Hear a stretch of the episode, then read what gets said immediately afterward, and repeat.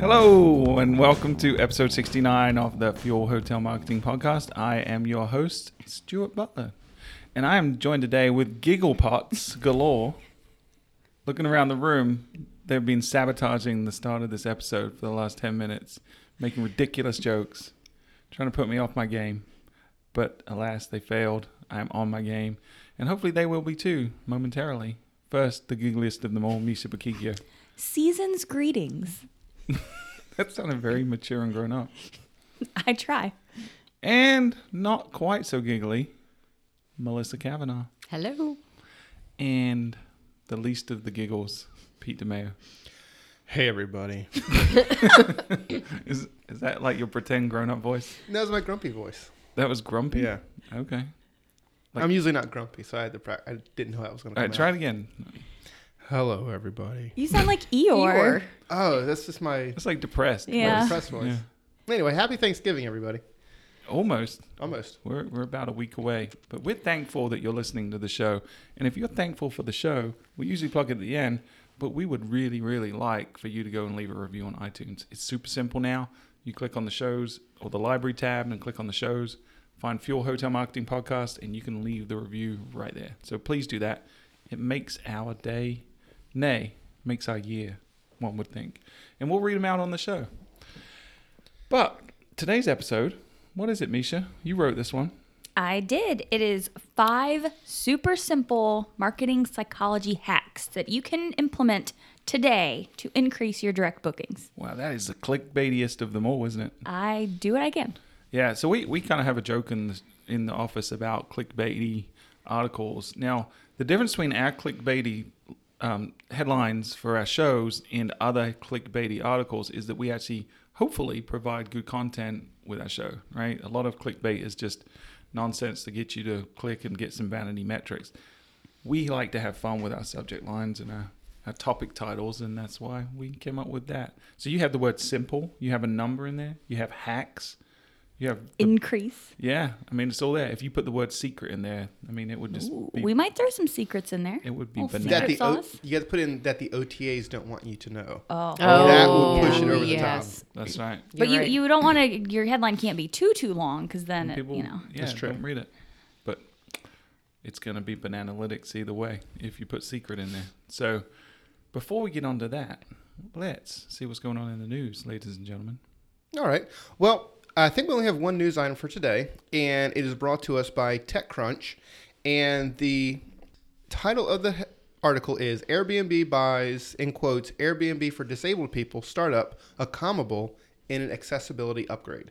So, what happened is in 2015, a new site was launched called Accomable.com and it was launched by two disabled people out of London who were tired of loving to travel but finding it very very difficult to find Airbnb type accommodations that would support you know someone who is disabled getting in and out of pools so you know into the house and everything like that. So they created the site accomable.com that allows you to search for properties based on very handicap specific criteria.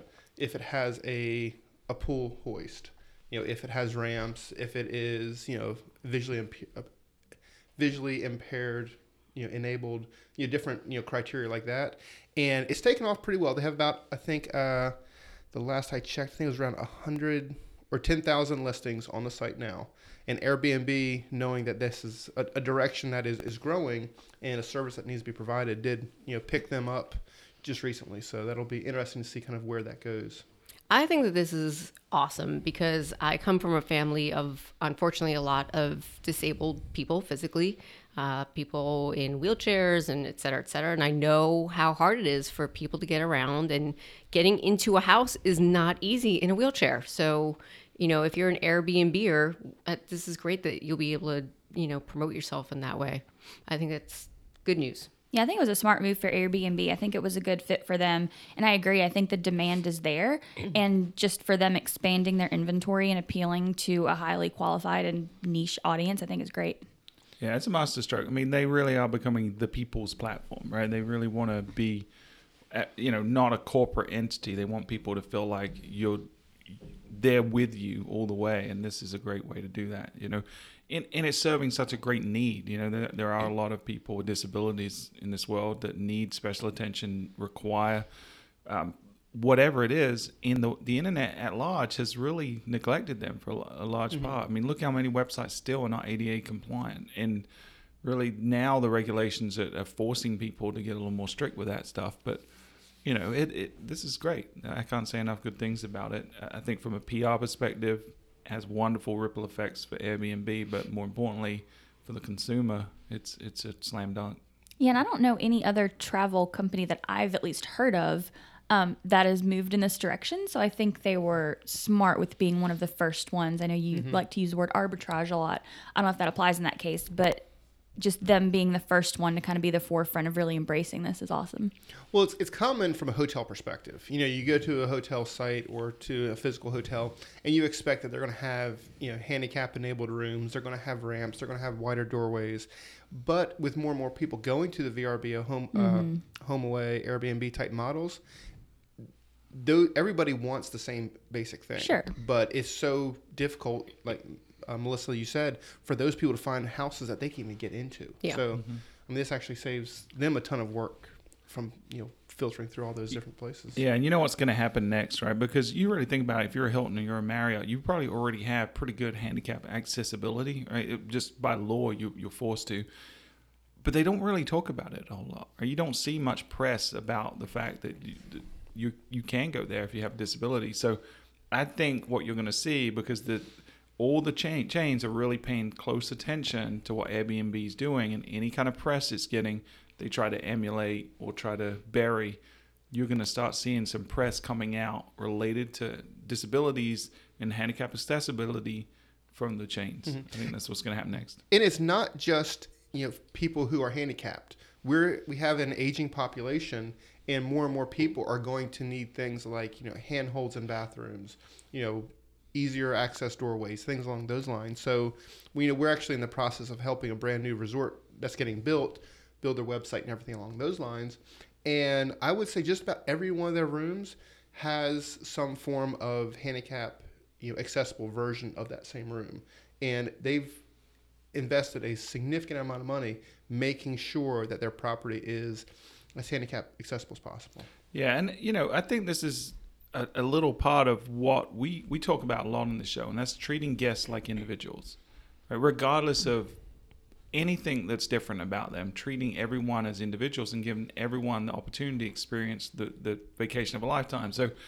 I think whether you know someone's coming with small children, whether they have a disability, whether they're a little person, whatever it is that makes them unique and offers unique challenges or unique scenarios for that individual, you as a hotelier, as an innkeeper, as someone in the hospitality business, should be ready, willing, and able to service them regardless of what their situation is.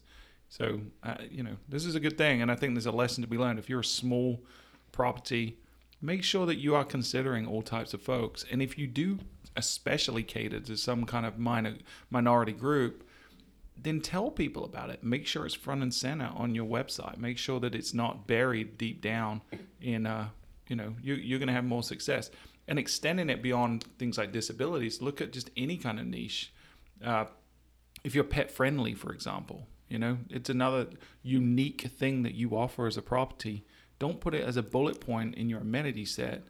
Put it front and center on your website and tell people that we're proud to be pet friendly. Which is not a place you would stay. But Per- I would. personally, no, it would it would not. But I'm not the right person. I'm not the target audience. Yeah. Is that it for the news? That is it for the newsies. The newsies. Yeah.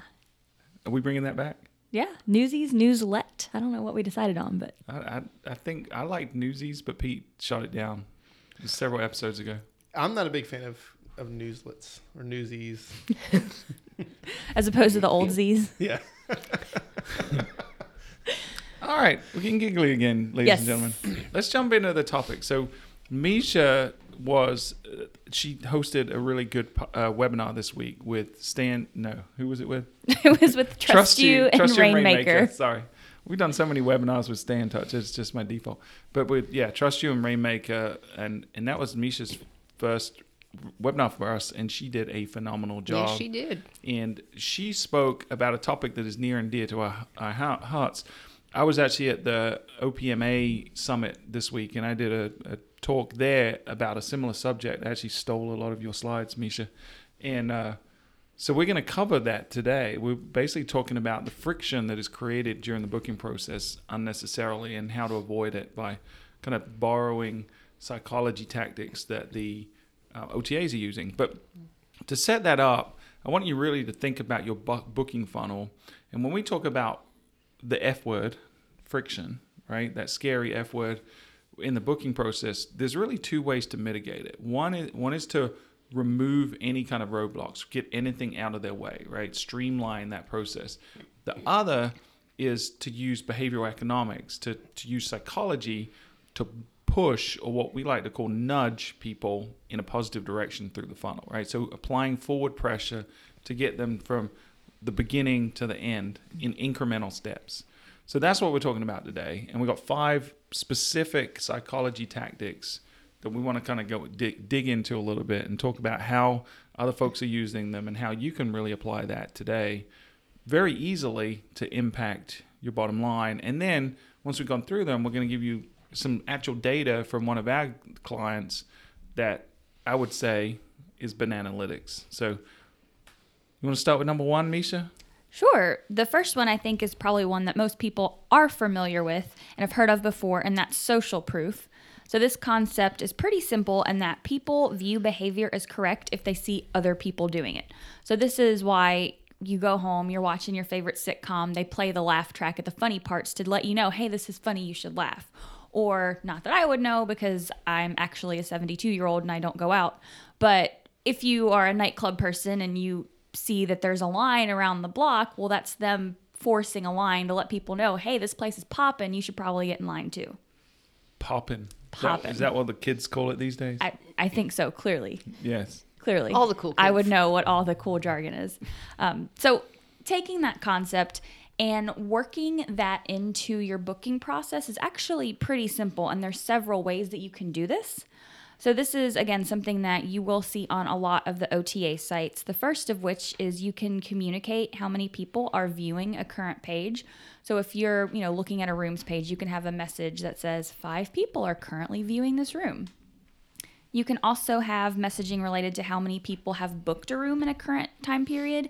So this could be something like 25 people have booked this room this week.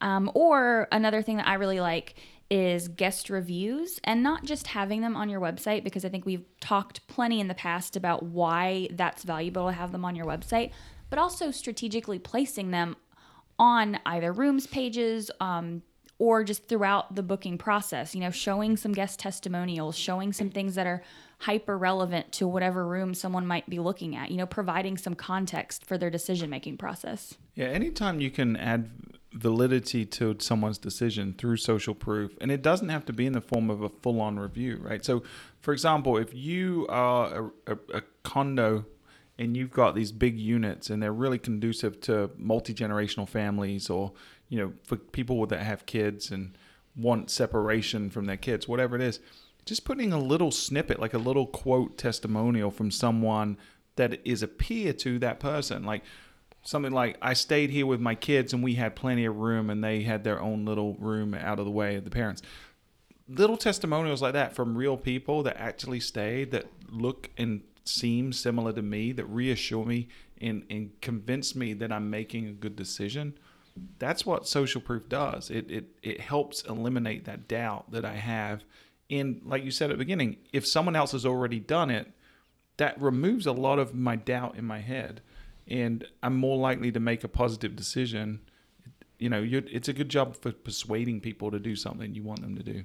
You know, one thing I would add to that is so many times you see testimonials on hotel sites, which is phenomenal. We expect it to be there, but it's a little bit siloed. There'll be a testimonials page, there'll be a little testimonial section on the homepage, but those testimonials really are not following the guests through to individual trigger points in that conversion funnel. So if they are on that, you know, the you know five bedroom suite, that is specifically where those testimonials should be. You know, spread those throughout the entire site, not just in your testimonial section. Don't I- make people look for them. Totally agree. If you can have, especially we work with a lot of properties that are condominiumized, so a lot of the units aren't necessarily the same, which is okay. You know, if you can speak to that and let people know why the unit is unique or why it might work better for one target than another, I think that's really great. And again, just providing that context to their decision making process. Yeah, you can extend that to all kinds of attributes for a property, right? Let's say say it's oceanfront versus ocean view or city view, whatever it is.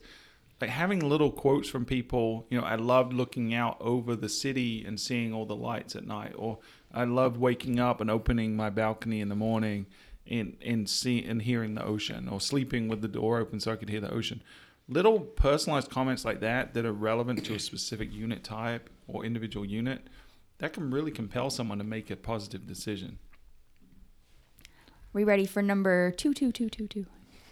Yes, yes. Number yes, one, yes, number yes, two, yes, two, yes, two, yes, I did. Callback. No one's going to get that unless they listen to last week's episode. Well, they should be listening to every episode so they can understand every reference. That's right. We're we're like a linear show we're, with a story arc. Yeah, You it know, just you have keeps to watch it continues order, to evolve and get better over time. We are like friends. Yeah, you got to watch this in order. Although I do feel like Friends is one of those shows. It's better if you watch it in order, but you really can watch any You- episode yes. at any time, and it's just as funny.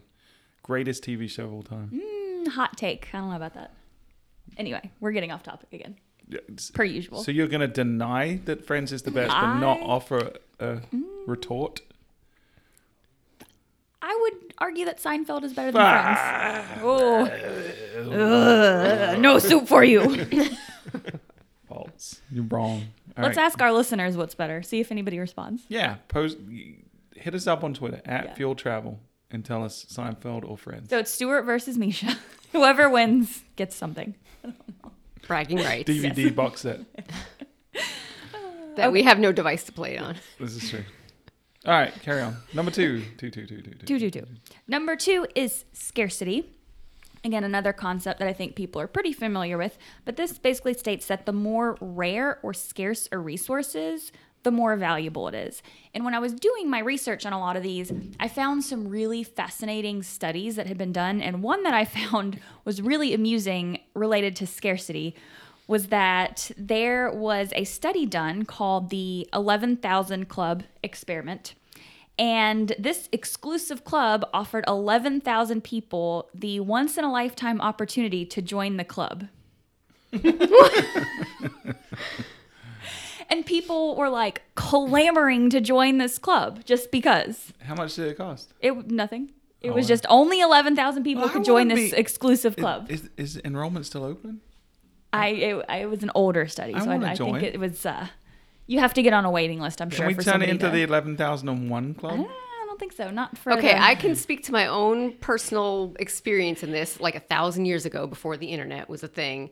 And imagine like a Costco or a Sam's Club, but it was a place you would go and you had to become a quote unquote member to go through catalogs to order stuff. But if you were invited in once, that was your only opportunity to sign up and join this club. You couldn't come back again and join it later. Did like, you sign up? of course we did.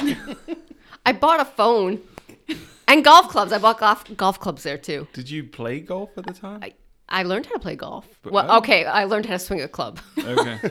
which I still own. Did you go And in there with shoes. the intent of buying golf clubs? No. You were duped into buying golf clubs. No, it was just like, oh, we joined this club. Well, let me look through all these catalogs and see what things we don't need. oh, look, a phone.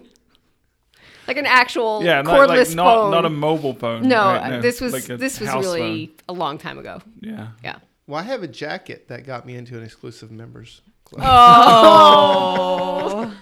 Anyone outside of the US does not get that joke. you you Oh, want to put some sod on the fairway there? You guys didn't have members only jackets? no, that didn't exist outside of the US. I only know it from living here for 17 It years. was a big deal back in the what Yeah. 80s. So Jeez, people yeah. like the fact that I think scarcity conveys works. exclusivity, right? Yeah, that's what it is. It's about exclusivity. You can really use this to your advantage. Like it, it's providing unique value. You know what? I was at the the summit this week. I was talking to a, a guy. He has a company that provides um, like logoed gifts to guests, and and they encourage you to give like one or two of these. What I you know, and I, I wanted to take it further than they actually were at the time, but how cool would it be if you as a company or as a hotel every time someone came you had it's like the hess methodology, right? Where they every year they had a different The like, truck. truck or mm-hmm. yeah. whatever, right? So they come every year, and you have like a collector's T-shirt or a collector's mug or something like that that's logoed with your property, has the year on it, and you give one to every guest that books direct, but you sell additional ones, right? So if I if I came and I have one mug or glass or whatever it is, and my other kid wants one, I'm probably going to buy the other one. But guess what? If I got one this year and then I come back next year and I've got two years in a row, I'm like, when I'm deciding my vacation the following year, maybe I want one again. So I'm going to book you versus someone else. And once I've gone five years and I got five in a row, there's no way I'm going anywhere else. I'm going to continue that trend, right? It's, I'm part of a club. I'm part of this exclusive thing that I can't get anywhere else. Not many people are using that as a as a leverage to derive direct bookings, and I think it's something that's probably going to increase over the next 12 or 24 months. Well, from a messaging perspective, what you want to do is appeal to people's FOMO, their fear of missing out. Such a millennial. Oh, sh- hey, FOMO. Listen to FOMO. I'll give you FOMO. You don't know what that means. I don't know what that means. I'm confused. So again, back to messaging, you can show you want to convey limited availability, right? Or limited time offer.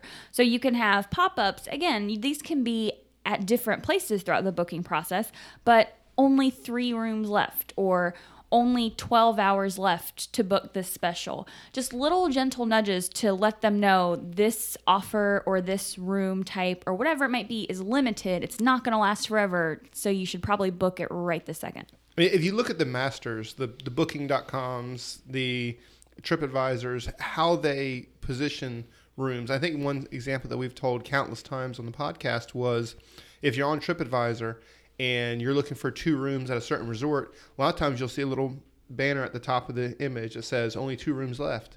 If you change it to you need three rooms, all of a sudden, Oh, only no! three rooms left. Hurry. It's, yeah, uh, it's crazy. And you touched on the next one, number three, right? Which is very related to scarcity, which is urgency. Yes. So, so putting that time limit on it, putting a clock on it, giving some kind of deadline, that's when urgency comes into, into Yes. place. And there's been a lot of studies related to this too. And really, when you put that, again, a little bit of a nudge and convey that urgency, this can really suspend deliberate thought, right? Like people are so concerned that they might miss out on this deal that they're not going to spend as much time overthinking it. Right. And you're reducing and cutting through some of that cognitive friction that they might have. Yeah, it changes the way the brain functions. And and you think about this when someone's standing over you watching you do something on your computer, think about how much more stressed you are, how much like your brain just doesn't function the same, right? You kind of faff around because it, there's so much pressure on you from having that time constraint, having someone watch. It's the same thing when you put someone on a ticking clock. Who does this best is booking.com. Like if you do a search for a destination, they'll show you on a destination level what percentage of inventory is available if it gets uh, um, below like six or seven percent. So they'll say, I did a search before I was for the talk I did. I, I just for an example, I searched for Myrtle Beach for next weekend, and it came up right at the beginning, big bold, high contrast, first thing that draws your eyes. It said Myrtle Beach is 93% booked for these dates. If you don't hurry up, you are not to get a stay. It's like, holy cow, I have to book right now. You know, that puts the pressure on. And we we do it too with some of our clients, right, with their specials, Misha. Yeah, for sure. So we have some of our clients that will use countdown timers, and it's something creative that I haven't necessarily seen outside of our client set. I'm sure other people elsewhere are doing it, but they'll have timers right as soon as you land on the homepage. So it works really well and is really present on the desktop version and the mobile version, and it's pushing whatever special or package that they want to highlight. And it's a live countdown. So it'll tell you how many days, how many hours, minutes, seconds are left to book this special. So that's a good way to just capture somebody's attention right off the bat. Yeah, and one- also an email. Yeah, email, Email. We've really gotten into testing that recently, and it has tremendous impact when you're, because this combines the first three, right? With, with scarcity, urgency, and ex- exclusivity, and and uh, it's it's crazy when you put in an email. There's this special offer just for you, Pete DeMeo, not anyone else. It's just Pete DeMeo's offer, and it's going to expire in 24 hours, and that clock ticks down in real time after I open that email. The click through rate on that, the adoption rate on that is Like the, really, the countdown really, is really stressful. It's really It's stressful. like, oh man. but like you said, it it it short circuits the brain. Mm-hmm. The normal cognitive reasoning the rational thinking p- piece of the brain gets completely cut out of the equation when you put someone under pressure like that. Oh yeah. And that's where we are right now with you know Black Friday, Cyber Monday. The retail Yeah, industry right has done corner. a fantastic slash really annoying job at this. Yeah. So Yeah, Well, I think we have, hate it, like, but I love it. a lot of different you know of our clients do this Black Friday, Cyber Monday type deals, and making sure that they have a countdown timer on the site is mm-hmm. critical. Sending an email on a you know daily basis almost. You only have 72 hours to book. You only have 48 hours to book. Only 24 hours to book. It's amazing as you get closer to that deadline. People are booking because they're they are afraid that they're never going to be able to stay in Myrtle Beach or whatever property they're going to, you know, unless they do it right now. Yeah, think think about. uh, I mean, a lot of us in this room. I'm, I'm looking at everyone but Pete are runners, right? and we all know Pete has run. I've ran someplace. this is true. This morning after coffee? Easy. Not cool. Easy. not cool. Not cool. it's funny because it's true. Um, but we, you know, if you enter a marathon or half marathon, you see these artificial deadlines that they create on on price hi- Yep. price hikes. It's hard to say. Price hikes where if you don't book by this date, the price is going up twenty dollars. And and what you see is people kind of procrastinate until that last minute before each deadline. Yep. And anyone that's ever run anything like that, you see a huge influx of signups right before each deadline. And we got some clients that do that with their rates, where it's like you book a certain distance out and you get a discount. If it's slightly less of a distance, you get a slightly lower discount. And it has a major psychological impact on people's behavior. It's crazy.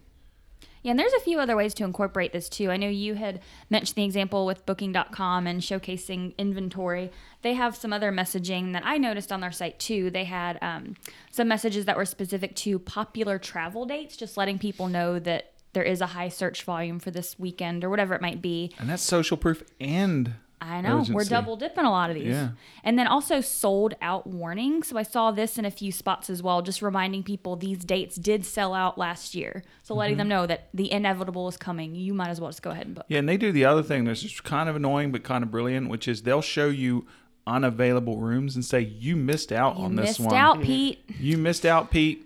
Pete, you waited too long. I'm just because so you're not a runner. I've ruined my my vacation. I know. So you missed out on this one, but this one's still left, and there's only two left. So don't be a jerk, man. You better book this one before it runs out as well. Or your wife is going to be pissed at you. All right, I'm booking it. Hang on a second. Yeah, wait, that should be their messaging. Like, book this before your wife gets pissed. That's right. That's why reviews exist, right? Yeah. It's so that if if I make a booking and it's a terrible decision, I can point back at the reviews and tell my wife, "Look, I'm, it wasn't my fault. Like all these people told me it was good. Shout at them, not me." My wife doesn't shout. I was like, does that work? No. Eh. All right, number four, four, four, four, four, four, four, four.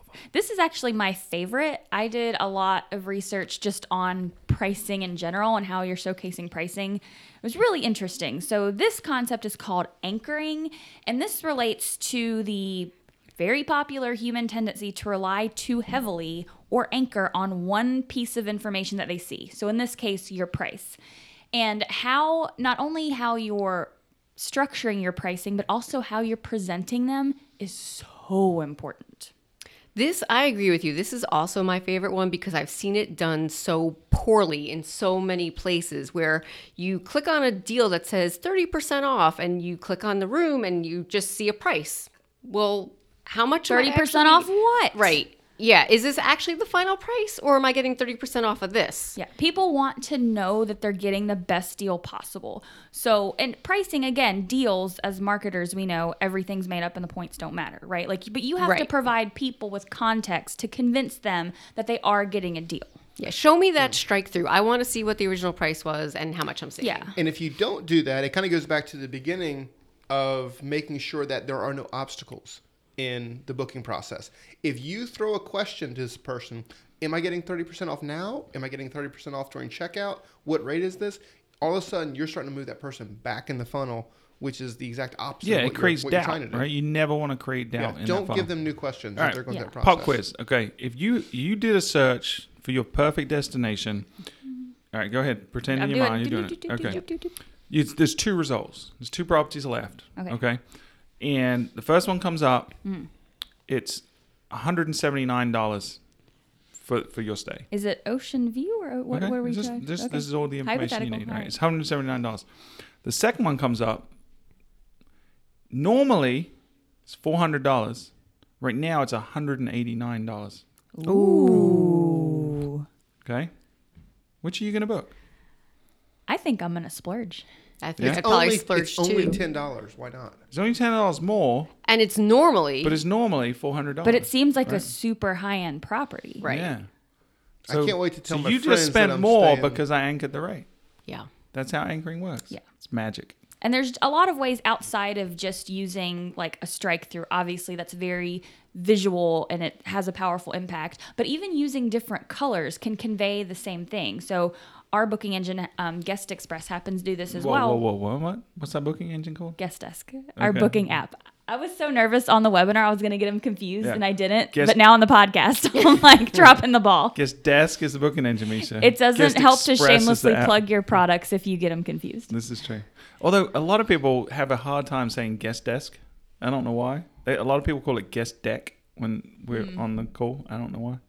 Yeah. But it's So guest desk. Guest Desk There does this where you can select different colors. So you can have your $400 rate in red and strike it out. and oh, then that's scary. your- Red is scary. It's, it's very mm-hmm. scary, right? Yeah. But green is nice. Green means go. The octopus was very scary. Do you know what that is from? No.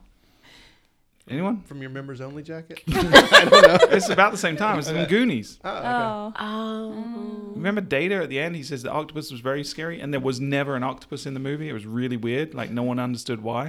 He was like, they didn't see an octopus. Well, apparently there's a deleted scene with an octopus that they cut out, but they never took that line out. There you go. It's more than just hotel marketing on this. That's podcast. right. You learn So about the Goonies more. as well. Yeah, Easter All right, eggs. carry on. So the design is important as well, and just looking at what your options are and how you can present that. I didn't want to get too off tangent with this, but I did want to talk about another study that I found that I just personally found fascinating, and it's related to pricing. Um, it's more related to decoy pricing, but I just wanted to mention it because it's pretty cool. So the Economist wanted to push their print and web web subscription package, right? So this was priced at $125. So again, this is for print and web. The Economist, we all know that's a publication. Um, versus their web only package which was only $59. So those were the two options. You get web only for 59 or you get the print and web for 125. So initially when they did this, a majority of people um, were 68% were picking the cheaper subscription. The subscription. web only, yeah. Yes, for obvious reasons. Mm-hmm. But what they did was they did an experiment. So they employed a decoy price. So the new model was web only, 59, print only, 125, or web and print for 125. Oh. So once they made this adjustment and employed that decoy mm-hmm. pricing, 85% of people opted for the more expensive but better deal option. Wow. Yep. That's pretty cool. So just another way to demonstrate that there are ways, and I don't want to use the scary M word, but there are ways to kind of manipulate your pricing a little bit. Manipulation. it's perceived value. Yes. It is. Better way to phrase that. Yeah, I like that.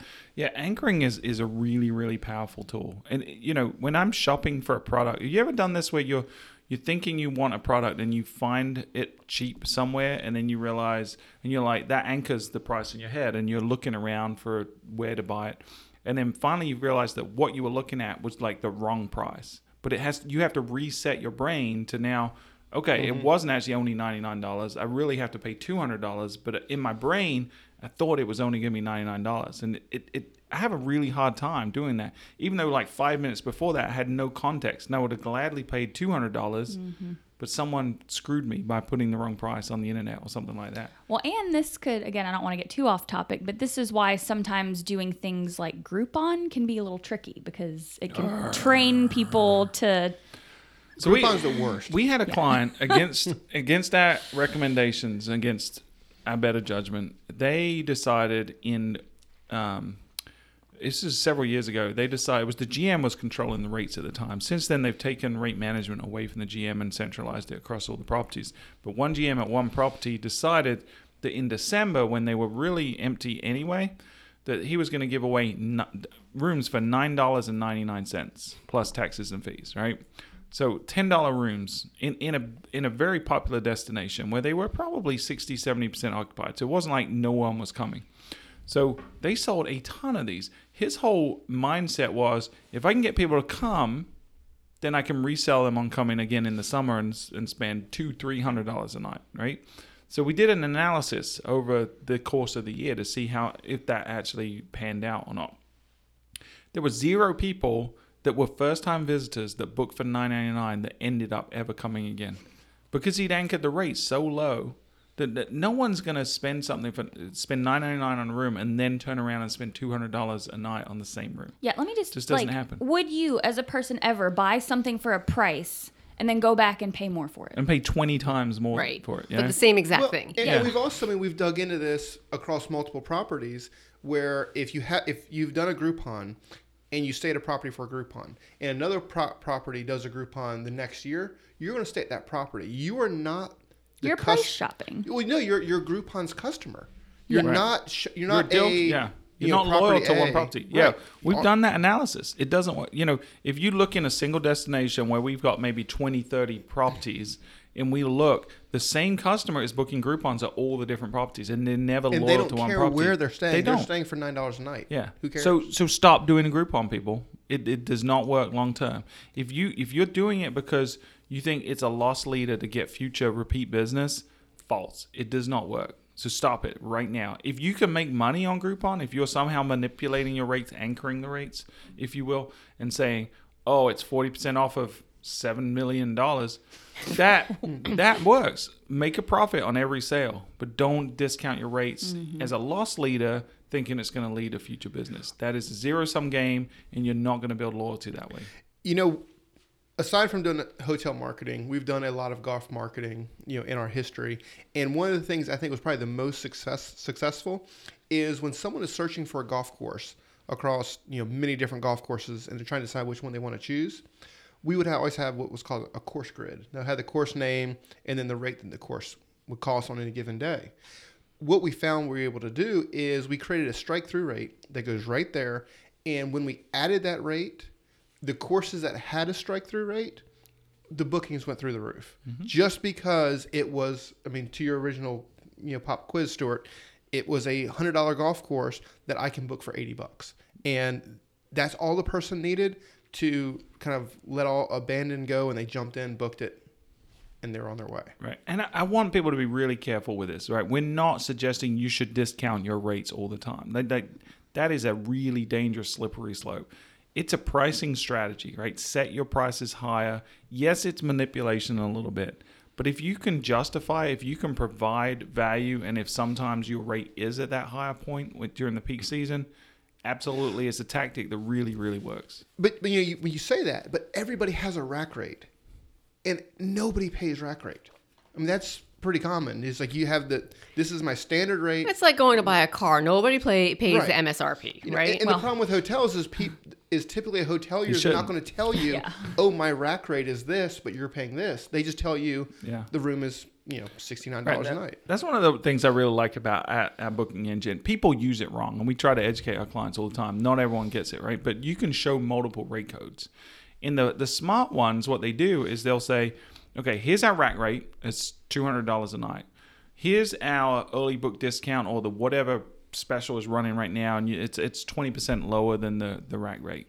But then here is the breakfast included rate, and here is the get b- beer free local brews and 10% off the bar rate right so you're you're kind of anchoring the original standard rate but then you potentially can make more money than that you offer the discounted rate to show them okay if you just want the room that's fine. But then add stuff on add value and monetize that. What you'll find is if you have enough value added you can make more money. You can get more dollars out of an individual than if you were just selling the room. And you know we all know getting room revenue is getting harder and harder and, and making a profit from that is harder and harder. You've got to find ways to generate revenue from additional services I totally agree, and I think that you told the story about the you went to Charleston or whatever. They had the local brews. I think it's great off giving people choices first of all, and offering value. obviously that would lead to more revenue, always good. But this leads me to my last point that I wanted to mention. It's a little bit of a segue. I don't want to get too deep into it, but there's a really interesting book. It's called The Paradox of Choice. And I watched an entire TED talk that the author did. His name is Barry Schwartz. He's a Wait, so you didn't read the book? You just watched the TED Talk? It is in my Amazon book wish list. I have not read the book yet, but his TED talk Oh, was Secret really good. Santa. Um, or food or wine would be good too. Okay. Um, but so the entire point of this book, he did a very in-depth study about choices and how people make choices, why they make choices, and about how choices are good, but too many choices are bad. So just keeping that general concept in mind, we've definitely worked with properties that have taken this concept way overboard where they're offering 10 different rates and specials and packages for the same room and it's just it's too much. It's so overwhelming, yeah. yeah do, don't overwhelm people. Give them choices make them feel like they're getting a good value but don't lead them into um, what we've talked about here before analysis paralysis. Like you don't give them too many choices because then they won't be able to decide. The worst thing that I've seen, and I know you know properties are doing the best they can, but when you have multiple percent discount rates and you show them all together, Oh, so That, kinda- burn, that burns Melissa's buttons. Eh. It is really a- burns my this is a button burner. It's when Good you thing go she's wearing the a booking zipper today. engine, You see the anchored rate, you know, so our you know rack rate is eighty nine dollars. They have a package where you could save twenty percent, or there's a package where you could save fifteen percent. I want to pay more. Can and, I pay and there's more? no differentiation between the two. It's like, why is this even? You know what's funny? If you ever looked at the data, some people pick the higher one. And it's like, why? I don't know. That but- tells me I need to put them in the worst room I have. It- it's just it, it cle- get that stuff like out don't there make people do math to figure out like what they're saving and how much they're paying But dude, but what happens is then they say that well, there, there must be something I'm getting for fifteen percent x, you know, versus twenty Yeah. percent. What what's my the bonus item that I get when I check in? If they can't figure it out, then there's a question, then there's doubt, and then there's not a booking. Yeah, So you're get out. creating friction when Yep. you add doubt, when you add confusion, when you add fear. Don't add friction. Your job is to remove as much friction as possible. What's the ne- next one, Misha? our last and final point number Wait, it's last five, five, and five, five. final. yes Five, five, five, five. is that redundant repetitive It is. This is ta- tautology, I believe, is what that's oh. called. is assurance and risk mitigation. It is a twofer, but two very closely related things. So people want to trust your brand, they want to trust that they're making the right choice, and they want to trust that they're getting the absolute best deal possible. So what you want to do is incorporate messaging strategically throughout your booking experience to eliminate any doubts the shopper might have when they're booking with your hotel. What you just said, Pete. So anything that you offer that can eliminate some of that doubt put that throughout the booking funnel. So this could be anything from free cancellation if that's something that your property offers, no deposit required, free refunds, secure booking. Cybersecurity is a huge thing. So people want to know that you're being mindful of their personal information. And then this could even potentially be an upsell opportunity. You know, we work with clients who have um, hotels and destinations, you know, their larger purchases during different seasonality. And so they can sell a vacation protection plan or travel insurance or something to let people know that if something happens for only an extra $30, you're covered. Yeah, th- think about this. Most people, especially if it's a family vacation, this is probably the biggest investment they make each year. You know, it, it's thousands of dollars in a lot of cases. You, there's a lot of fear in that. There's a lot of doubt in that. And your job to remove friction is to eliminate that, to answer every question they have. Don't put any new questions in front of them and reassure them every step of the way. Again, I'm going to go back to booking.com. Just about everything you just mentioned, they do. Yep. Right? If you you do a initial search, every property will say free cancellations, no bo- deposit required. Every single one of them does that. Yeah, and even in the business travel space too, I think this is so important because I personally have a lot of friends that work in sales or they work in software, whatever it might be, and they're traveling a lot. But a lot of times their travel plans change last minute. So them, you know, booking with whether it's Hilton or Marriott, they prefer brands that have that, you know, free cancellation or allow them flexible travel dates just because they have that security. The other thing that you need to make sure you do, and this is easy, go on Google, do a search for best rate guarantee icon, and get a best rate guarantee on your property site. There's absolutely Or you no- better have one or, first. or you, yeah, you, you need to create one. Yeah. Make sure your best rate is actually guaranteed. You're the one actually selling the room at the end of the day. make sure you give yourself the best rate and make sure you tell your guest that if they've booked directly with you and they find a better rate elsewhere that you'll match it you'll do something you'll give them you know a complimentary you know food and beverage credit of $10 whatever it might be but make sure they know that they can book direct and there's literally no risk of them finding a better deal elsewhere Yeah, and, and even more than that, add value, right? So not only match the rate if or, or beat the rate if you can, but say if you book direct, if you book through here right now, you also get this stuff that you don't get anywhere else, because that that then lead leads to using FOMO against the opposition. I don't want to right? miss out on that members only jacket. Exactly. You only Sweet. get the FOMO jacket if you book direct. We need to make that a thing now. FOMO jacket. I know what I'm saying. should bring those to Christmas. like trade shows. It's the FOMO, jacket. Yeah. We could come up with an acronym where it's like fuel online marketing Omnichannel. organi- omnichannel. There yes. you go. There you. Fuel omni-channel marketing organization. There you go. Done. But uh, it's gonna burn Melissa's buttons for using the word omnichannel. I don't. She's wearing a zipper today. It's fine. There are no buttons being burned her today. house is burning down as we speak. 'cause all, all her buttons are in her house right now. Oh, People that live in glass houses shouldn't burn buttons. I don't think her house is made of glass. I don't know. It's probably brick and wood and stuff. So those are our five marketing psychology hacks. Are we done with reassurance? We are done. I don't know. I feel like reassurance that we need to talk about reassurance. More. Are you- we need to Okay, reassure here- people. I think we hit all of our points sufficiently. Mm-hmm. I think we've done a very good job at communicating them, and I think our audience got a lot of value. Mm-hmm. i want to add one more thing Pete disagrees with you, I, I disagree. I disagree vehemently because once a booking's been made, that's when you really need to pour on the reassurance. honey? You need to pour on the honey. Make sure there's no buyer's remorse. Right. Be- because if you can send them a nice confirmation email, you can follow up with them throughout the stay, throughout the time between their booking and their Yep. stay, that they've made the best choice in the world. They're the smartest person in the room. They're attractive. They're wonderful. Everybody likes them.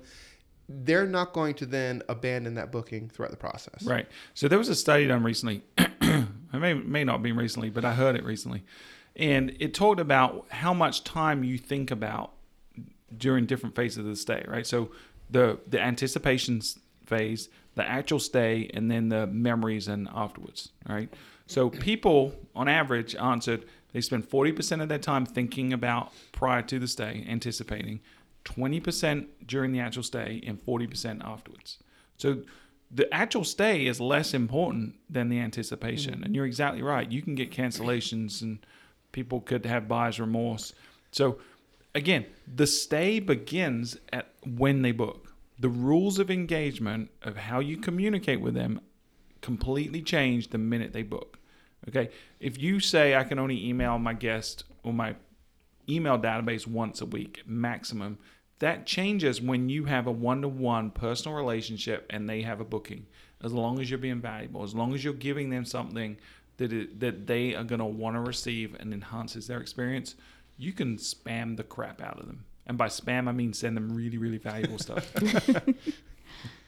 Can I share my risk mitigation story? yes, you okay. may. Perfect. Continue. Well, I wasn't on the podcast last time because Hey, I you know w- what's weird? Nobody missed me. No. Oh. Misha asked permission to share something last week. She asked permission to share that she was doing a webinar. And you're Oh. asking permission this week. Like, Wow. It's- This it's has never a happened lead in the history it's of a film. lead into a story. Like, People everyone- asking Everyone permission shut up, shut up, shut up, shut up, shut up. Everyone shut up, does shut everything. Up, shut up, shut up. wow, that's I'm rude. telling a story. Carry on. Anyway, so I was on the podcast last time because me Three and, Pete was on instead. right three Pete was. Yeah. Uh, anyway, I was down in Jacksonville going to a Jaguars game with me and a bunch of my buddies. My job as part of this group of friends that travel is to book the accommodations.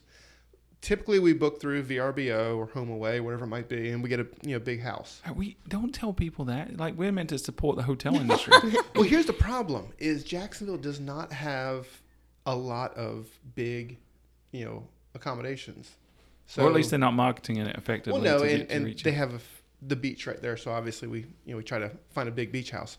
Anyway, I booked through VRBO, got the house. Yeah. I know. Anyway, hurricane comes through. We're not going to let you finish the story. Okay, We're gonna keep hurricane hurricane comes through.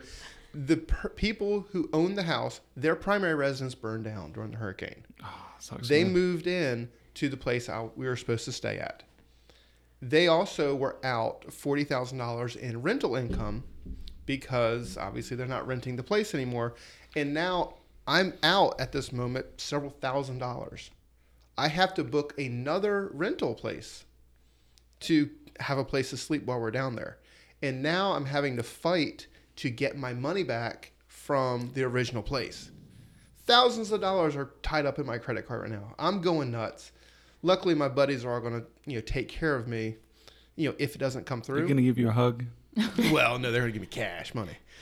Anyway, luckily I had, you know You became really gangster. Cash money. anyway, luckily I had you know booked it on a credit card, so I was able to go through the chargeback pro- process and, and get my money back. The owner said that they were going to eventually refund me, but it was going over on and on and on and on over several weeks, and I hadn't gotten my money, so it was really really stressful. Now. Staying with an accommodated hotel, I wouldn't have to worry about that because they'd have you know cancellation policies and refund policies and everything. But next time I book, that is going to be first and foremost in my mind, making sure I understand if I make this booking, I'm going to be able to get my money back if I don't stay. Yeah, um, it's a risk, right? When you're booking with individuals, whether it's VRBO, Airbnb, that there's definitely an inherent risk that's above and beyond that of booking with a hotel or through an OTA or something like that. And it never, I mean, it always struck me as I'm, I'm booking on VRBO or HomeAway or whomever it might be, everything is fine until I actually had to go through the process. And it was painful and it was very scary of, am I going to get this money back? Was it as scary as the octopus in the Goonies? It was just about that scary. Yeah. So did you get your money back? I did, yeah. So the Bank of America was phenomenal.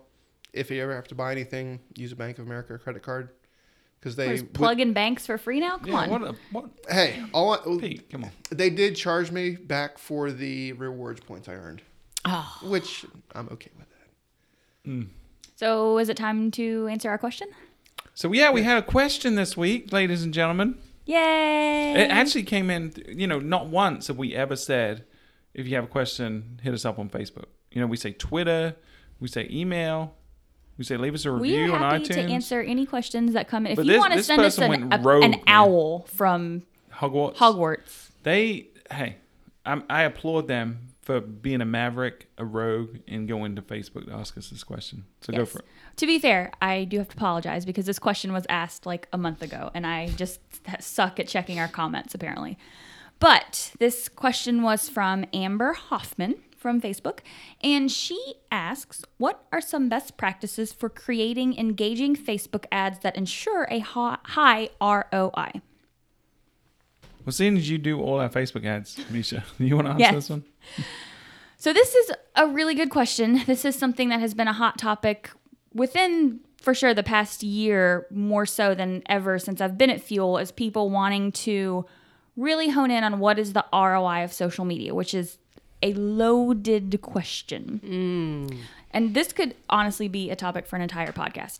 But to be brief, um, definitely start by using general ad best practices. Your ads never are not going to perform well if they suck. So We- high You did a podcast, uh, a podcast, a blog article about like ad formats on Facebook, Yes. and it, it I, want to say it's our second or third most popular blog article Yeah. this year. It's really really high right. in There- the last twelve months. Yes, there is a blog on our site. Again, We'll link to that in the show notes. We will on the best Facebook ad types for hotels. And there's also a post about 75 post ideas for hotels. Um, but yeah, just using general best practices, start there. Facebook has a lot of documentation on this as far as um, the size requirements for images. They do not like text on images. So we recommend either no text or very little text It's going to be like less than twenty percent of the total and they've image or even something. gotten so it's like really just, stri- yeah. yeah. you'll get warnings basically anytime you have text that it probably won't reach the right audience or whatever um, so using obviously uber high quality images And then outside of the the visual factor of it, you know, you want to use clever and engaging ad copy, you know, and do some testing here. You know, test some things that are a little bit more straightforward, test some things that are a little bit more clever. Use some of the marketing psychology hacks we just talked about in your ad copy. And then also be sure that your message matches whatever call to action. If you've ever done created Facebook ads, you know, you can select what your CTA is. So make sure that matches and makes sense. Um, and just check all of the documentation that Facebook has. You know, they're giving you rules of the road, so you definitely want to follow those. Yeah, and think about the context, right? It, this is a very different approach than AdWords. AdWords, someone is actively seeking to find out the answer to something or solution to something or to, or to book, whatever it is. They're looking for you, hopefully. With Facebook, you're interrupting them from doing whatever they're doing on Facebook, right? You're competing with their friends, their families, and and whatnot. Cats, tasty videos, like exactly. Tasty so, cats. you oh, know, those the, are unrelated. The mistake a lot of people make is they really promote their social media presence on their website, right? So they're driving people from the website, which is something that's going to get them to convert, to something where they're going to get really, really distracted that's the wrong thing. What you should be doing is making a Facebook ad campaign, which can be really, really effective. Arbitrage is still happening on Facebook. It's still one of the cheapest places and most targeted places you can pay for advertising. You should be doing it if you're not. But your job of your ads should be to get people the heck off of Facebook as quickly as possible. Because if you keep them on Facebook, they're going to keep scrolling and they're going to find something else that is distracting them people get distracted really, really easily on Facebook. So get them off of Facebook onto some kind of conversion funnel, whether that's an email sign up, whether that's a booking funnel, whatever it is, or, or valuable content that leads to some kind of call to action. Get them off of Facebook onto your website as quickly as possible. Yeah, and I think this is a good segue into my my second point and recommendation is to really think about and establish realistic goals and what the relevant KPIs are with those goals. So a lot of people think, oh, ROI, like how much money is Facebook going to make make me? And that's not necessarily the right mindset. Like if you're going after a Facebook advertising campaign because you want to generate a ton of revenue, not necessarily the right goal with that. Not to say that Facebook can't generate revenue, but you've got to look at um, things like page likes, right? Like building an audience. How much is a new page like work, worth for you? And what are you going to do with those likes after you acquire them? You're looking at generating traffic to your website. So, again, pushing people through that funnel. How much is that website traffic worth to you? And then generating leads. They have a whole ad type now about adding email addresses to your database. So, how much is you know an email address worth for you it's not always right right now about how much money is this going to make me tomorrow, it's definitely a long play. Yeah, hundred percent. And and the lead ads especially for me are what where the, the action really is on Facebook. You can convince someone if you provide value, if you give them something worthwhile to to give you an email address, and if you're smart and you have a good email strategy through a drip campaign, through ongoing targeting, you can convert someone who you have their email address into a booker. It might not be tomorrow. You might be exactly right. But it's nurturing them, reassuring them, giving them anchored value, all the stuff we talked about in the show today, applying those psychology psychology tactics to getting them to convert eventually. For sure. And then you also really want to, again, my third point is matching your goals to your targeting. So you can be as broad or as narrow as you want with targeting people in Facebook. So you really do need to strategically think out your campaigns. It's no longer just, I'm going to target some people who I know that like the beach. I mean, that's just, you're doing it wrong if that's what your mindset is. So you can target people that are specifically in different phases of the travel shopping funnel, right? So if you want to go a little bit more broad, this would be a good match for a page like campaign. You know, you're trying to generate some awareness. You could even do, um, if somebody's been to your website before, didn't complete a booking, um, or if they did complete a booking, you know, retarget them to get them to like you on Facebook to keep up with you. Um, going a little bit farther down the funnel, you might want to consider lead generation ads um, and then targeting people who either already like your page but aren't in your database. Again, matching your targeting with what stage of the travel funnel they're in. And then if you want to get very highly targeted and you have, you know, a special promotion coming up or a package that you want to push, you know, looking at targeting people that are, let's say, they're already a fan of your page, so the brand awareness is there. Um, and you can also pair that with somebody who stayed in the past. So uploading an email database based on the they stayed last summer Right, and custom re-hit them. Yeah, custom really audience. So powerful. re-hit them with an ad to stay for this summer. There's so many targeting options on Facebook, and it can be a little bit overwhelming. I mean, again, the analysis paralysis. There's so many options and so many choices. It's it's almost like where do you get started? But take the time to really think out your campaigns. They'll be a million times more effective. Yeah, and here's the thing: if you don't have a paid strategy for Facebook, you don't have a strategy for Facebook because Facebook's doing everything they can to minimize the social reach of Yeah. brands. Organic right? reach is dead. is dead. Organic Right. reach is the new SEO. Right. A year ago, you know, we dropped to probably four to six percent of app, uh, of our audience would see. So even if you've spent a ton of money building up these likes, a year ago we'd maybe reach four to six of them, six percent of them, if we had a good post and if they shared it. Right. It's dwindled down to like one to three percent now, and now Facebook's going even further by separating brand newsfeed with friends and family newsfeed. Well, this is a, don't confuse people. This is like a beta test in six countries that aren't the United States. This is true, but it's probably heading that direction, right? Facebook uh, are getting ready to completely kill organic reach for brands. Yeah. Most likely. This is a pay to play game yeah. for sure. And and and rightfully so, right? That, that we we feel entitled as marketers. You know, Google did it for a long time with organic search before they started putting all the paid stuff above us, right? Including GHA and, and AdWords and whatnot. We we're not entitled to free traffic and free business from anyone. That that that's a nonsense notion. Well, I think we're people- spoiled because we have gotten that. People expect it because that's what we've had. But there's no reason that Facebook should give us free money. That's silliness. No, I, think hoteliers and all marketers think, oh, my fans are mine. No, Facebook's uh, what was I? Facebook's you know revenue is from its users. You know, that's where all their money comes from. Yeah, Facebook they is are a the business. product. They're Yeah. not just around to be nice and help you see pictures of Facebook's kitties product and cats. Like, is their They use subscribers right? and, their, and their users. You are just a way. You're paying to get to them. It doesn't matter if you're your fans or not. That doesn't matter. Right. Facebook is a firewall between you and them. Ev- everything you consume, right? Everything you do, if you're not paying for it, you are that the product. You are what's being sold.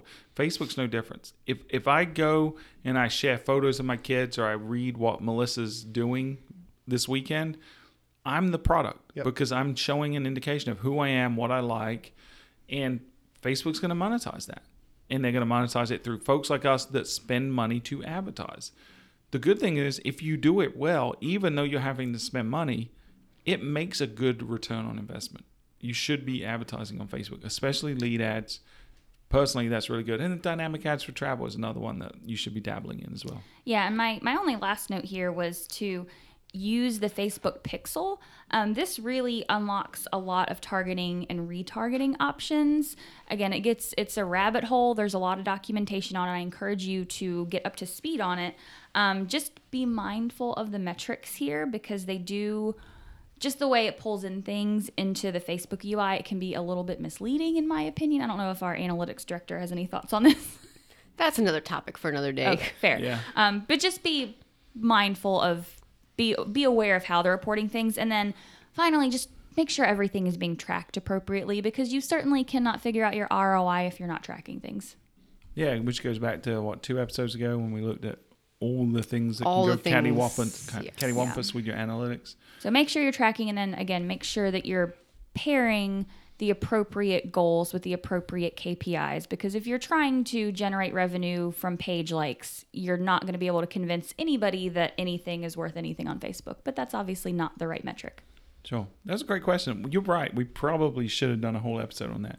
That's all right. We, But can, hey- we can flesh it out next time. It's Thanksgiving, and people got two for one today. They did. You know, they should be thankful for that. I Got g- two can I tell my price of one. Thanksgiving joke now?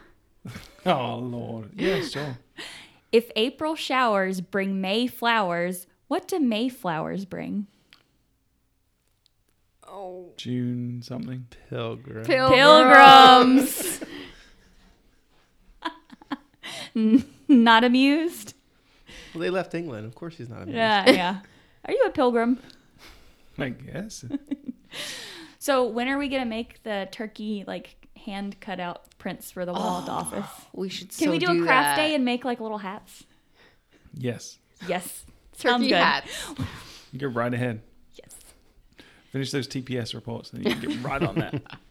That would be phenomenal. So it is Thanksgiving uh, coming up next week in the Americas, and or I guess just the United States of America, not the Americas, because Canada has a different day for Thanksgiving, right? They're thankful for other stuff. But uh, yeah, so we won't have an episode next week, but then we'll we'll be back on track the following week. Melissa, analytics yet, or Yeah, we'll see. this is like an ongoing joke? We still need to hear the next musics. Well, nobody's. Next We've had no requests. People We've had no apparently had- requests. People have no musical likes. Well, Yeah. We had It- a comment though. Someone did comment when you did it about how awesome Yes. it was, but no one's requested any songs. I requested gin and juice and that got shut mm-hmm. down. So yeah, this is true. there's good reason for that. Yeah, if you go back and listen to that episode when you requested it, the secret bit at the end, we always do an Easter egg at the end, Yeah. was Pete singing that song. Ooh. Yeah, it's tasty. saucy. Very saucy. yeah, Pete is a saucy little minx. Rawr. Call me kitty cat. Why are you doing this all now? Because I would I would want to end all this or put this all at the end after the Ah. credits. So if you don't listen to the show after the final, You're missing the best dong, part. Yeah. whatever. It's more than Easter egg. There's a whole Easter basket at the end of each show. that's right. At, it's a Thanksgiving Easter basket. Exactly A right. cornucopia, if you will. Nice. I will. Very, very festive. I like it. Well, all right, Pete, where can they find you on Oh. Twitter? I don't know. After this one, I don't want to tell them. Uh, Wait, but can I, if they- wait, wait, wait. Can I if- tell what I'm thankful But for? wait, because No, it's hang on. Thanksgiving. Wait, wait. they can find me on Twitter at Pete DiMaio. P D I M A I O.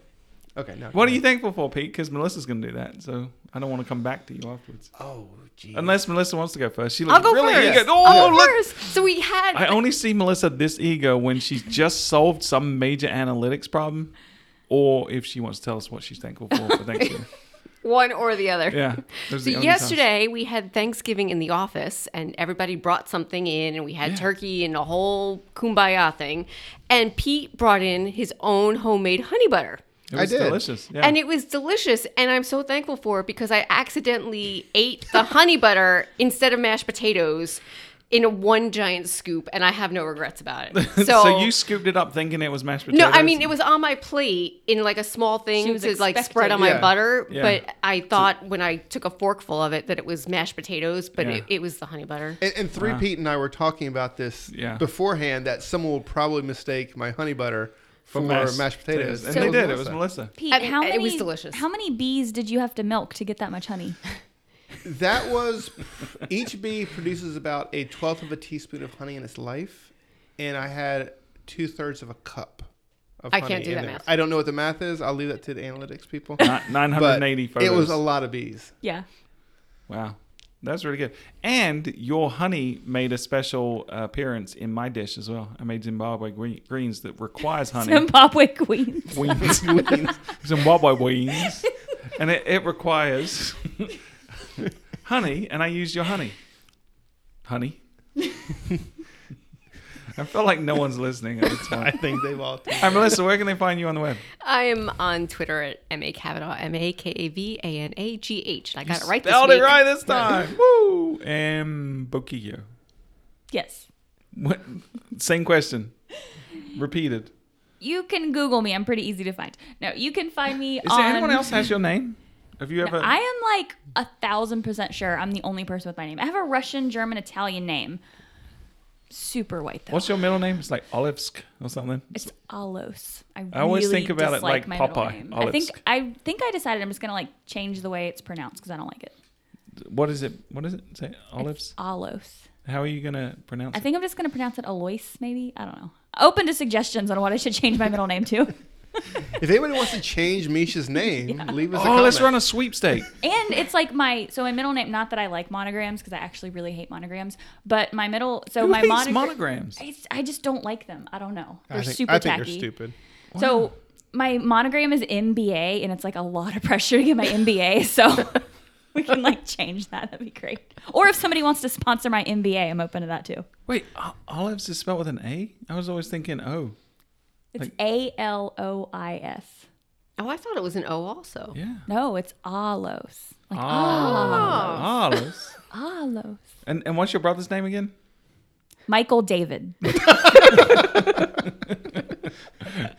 Your mom, your mom was just messing with you. Not They, they took all the extra letters from your brother's name and said, "Let's put these together to make." I'm Misha." just convinced that I just sucked the life out of my parents, and they were just like, "Yeah, whatever, Michael's fine." That's really funny. So if you want to rename Misha on Twitter, you can do so by sending us a tweet at Fueled Travel. Did they expand the number of characters yet to everyone? Ah, no, I'm It's team beta, right? 140. I no, it's it's out there. out. Yeah, Everyone's got. Somebody actually tweeted at me. I well, I responded and I used some abbreviations in the thread. I was like TT for title tags and MD for meta description and They're like, whatever. And they're like, you know, you have extra characters now. I'm like, no, yeah, team I'm 140 for to it. life. Yeah, that's funny. Viva la resistance.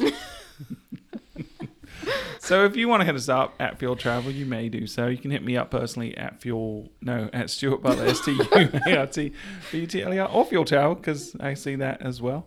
Uh, you can get the show notes to this episode, which went a little off the rails here at the end, at fueltravel.com slash podcast. Click on episode 69.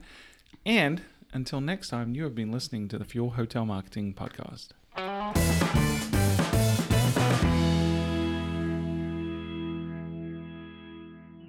Cue, cue the bass.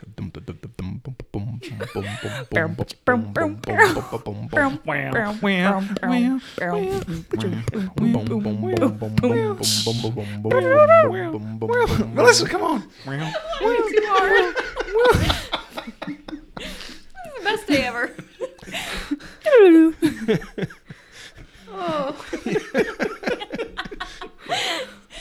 cue, cue the jazz flute.